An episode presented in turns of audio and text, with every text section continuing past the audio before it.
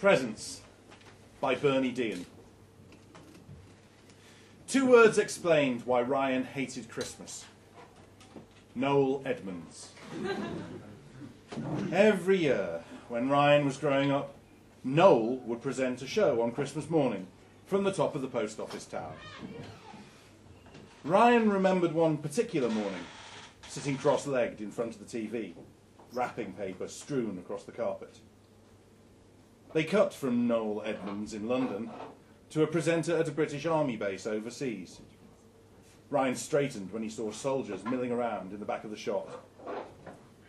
He looked for his dad in a haze of tears, his eyes scanning every inch of the screen. Was that him? No, too small. What about him? Mum, it's. No, that's not him. His mum hovered in the doorway to the kitchen, pretending not to look. No sign of Dad anywhere. They cut back to Noel, and he began reading out messages from soldiers to loved ones back home. Maybe he'd written something that would be read out, or might flash along the screen.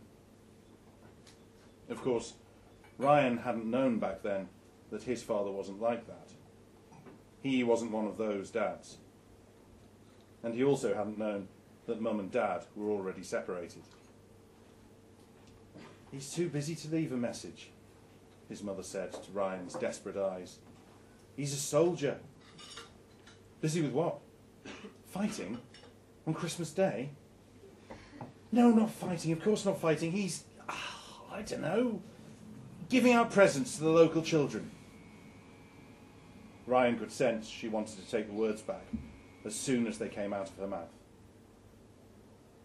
She had given him a surprise present earlier. Your dad got you this, she said. After tearing open the wrapping in a frenzy, Ryan had found a coloured pencil set in a large box. Wow! Look at all those colours, said his mum. You could draw anything. I wish I'd had all these colours when I was growing up. He knew his father hadn't bought it, hadn't even chosen it. Soldiers don't buy coloured pencil sets. The night before, Ryan had wrapped up a pack of glacier mints, his father's favourite, even though he wouldn't be there to open it. Noel Edmonds was still on the TV with his stupid beard. He was smiling. Dinner'll be ready soon, said his mum. A band called Slade came on the screen. They were smiling too and singing a happy song. It seemed wrong somehow.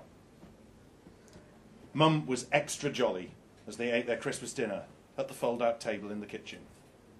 She gave him extra stuffing too. He really liked stuffing. He ate so much that he was sick later while watching the two Ronnies.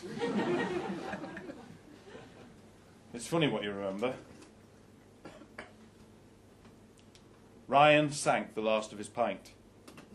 His dad was at the bar waiting for the Guinness. Ryan hardly knew him. A 40 year old man, barely knowing his own father. They had met briefly a few times over the years. Gran's funeral, a hazy presence at the end of a hospital bed when Ryan had fallen hard off his BMX, a rushed and awkward few moments at Ryan's 21st. But this was different. So, what was Ryan doing here, in a small country pub? The wind sending shivers down the windows, and only two days till Christmas. He had split up with his wife. Splitting up made it sound like a random domestic accident, like a cup breaking in your hand while doing the washing up. But it was no accident. It was all Ryan's fault. He had left their cosy semi a fortnight ago and moved into a small flat on the edge of town. Then his father had phoned out of the blue. Hello? said the strange voice on the line. Who's this? said Ryan. It's me. Uncle John? No, no, it's your dad. Ryan nearly put the phone down. Look, said the voice, your mum's told me what happened. I was wondering if. he coughed. Wondering what? said Ryan. Wondering if you wanted to come and stay for a few days. Stay? said Ryan. With you? Get away for a bit, said his father. Taking some country air. I've a spare bed. Ryan's mind was racing. I don't know, he said. Maybe some other time. I, I know this is strange, said his father. It's just. He was struggling, and Ryan found himself saying yes before he'd even made up his mind. He'd found the cottage as the sky began to darken, a remote spot at the end of a rough country lane with barely a track to lead the way. His father was standing in the doorway as he approached. All right, said Ryan as he closed the car door. Good to see you, said his father. He looked nervous. Nice car. Thanks, said Ryan. Is that the uh, four litre? Five. Rear suspension came in handy round here. I'll bet. Yep, a fine car, said his father, walking across the gravel to inspect it. He looked almost proud. Look at the tread on that, he said, patting one of the huge wheels. German company does them, said Ryan, taking his bag out of the boot. Didn't like the tyres that came as standard. Got these custom made. Top job, said his father. Engine floods sometimes, but that's a hazard with this model. Ryan couldn't stop the rubbish that was coming out of his mouth. Are you hungry? said his father. There's a pub across the field that does a mean hot pot. So here they were now. Ryan slowly shredding a beer mat with intense concentration as his father returned with the pints. They'd already had three, racing through them over a few games of darts. They had dashed to the dartboard as soon as they entered, clinging to it like a life raft. His father placed the glasses on the wet table. They both took long draws on their Guinness. Slade came on the jukebox. Bloody song. A young barmaid walked over, carrying a plastic bag with something heavy inside. You won this, she said to his father, placing the bag on the table. That'll do for your tea, won't it? Ryan flashed her one of his Ryan smiles, the kind that causes things to break up. I'm Ryan. Stacy. Thanks, love, said his father. There's a couple of thirsty fellas at the bar, look. Stacy saw them, looked back to Ryan, then made her way behind the counter. When Ryan finally turned his attention back to his pint, he found his father looking straight at him. What? Didn't say anything, said his father. I was only asking her name. Asking for trouble. What's that supposed to mean? said Ryan. He'd had far too much to drink on an empty stomach. I was just saying, that's all, said his father. Ryan twisted his glass. What's in the bag, anyway? There were a meat raffle. I won a boiled ham. a real beauty. Yep, that's a great Christmas present, that is. His father had told him on the phone not to bother with presents. Ryan figured he was embarrassed about the years of no gifts and didn't want to draw attention to it.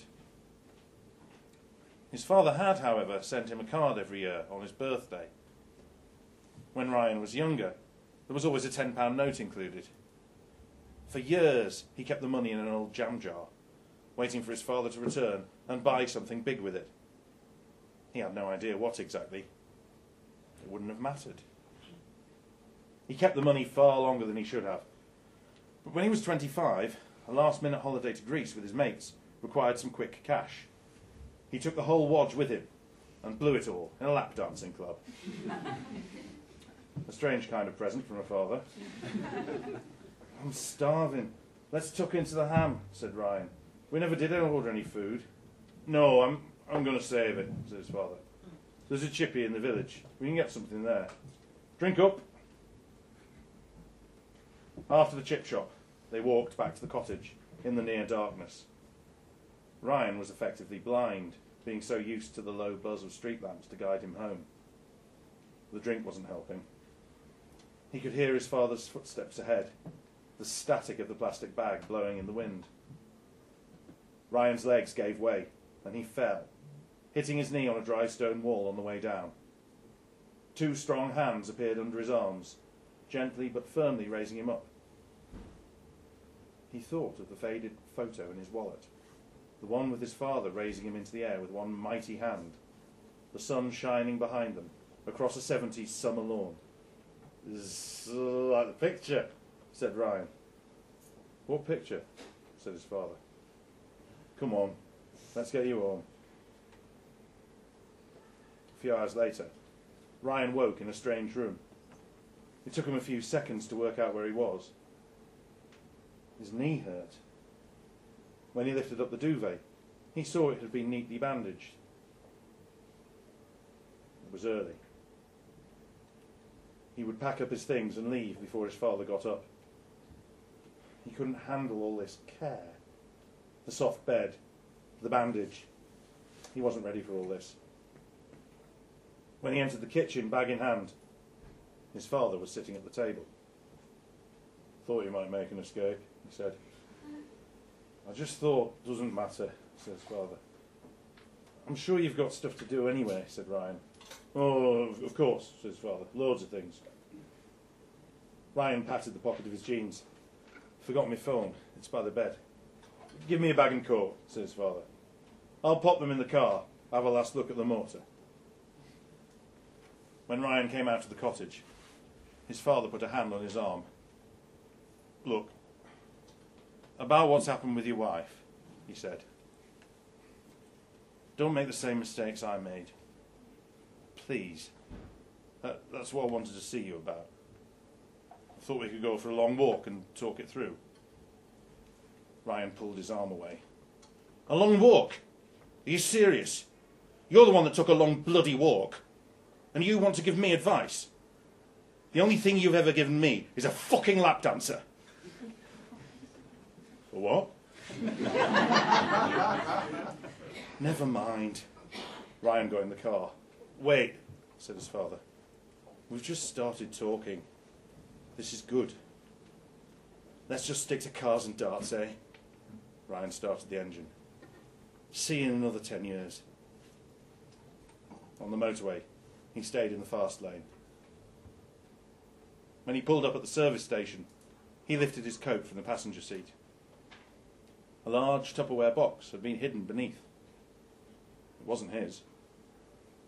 It was full of sandwiches, along with a small flask of tea. He pulled the top from one of the roughly cut triangles. It was the ham from the pub, the one his father had not wanted to waste.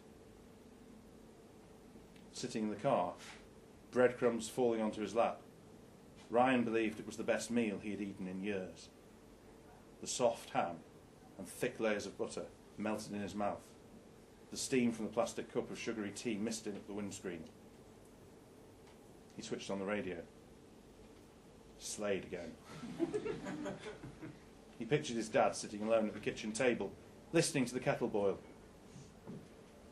Noddy Holder was croaking out of the car's speakers like a drunken Santa.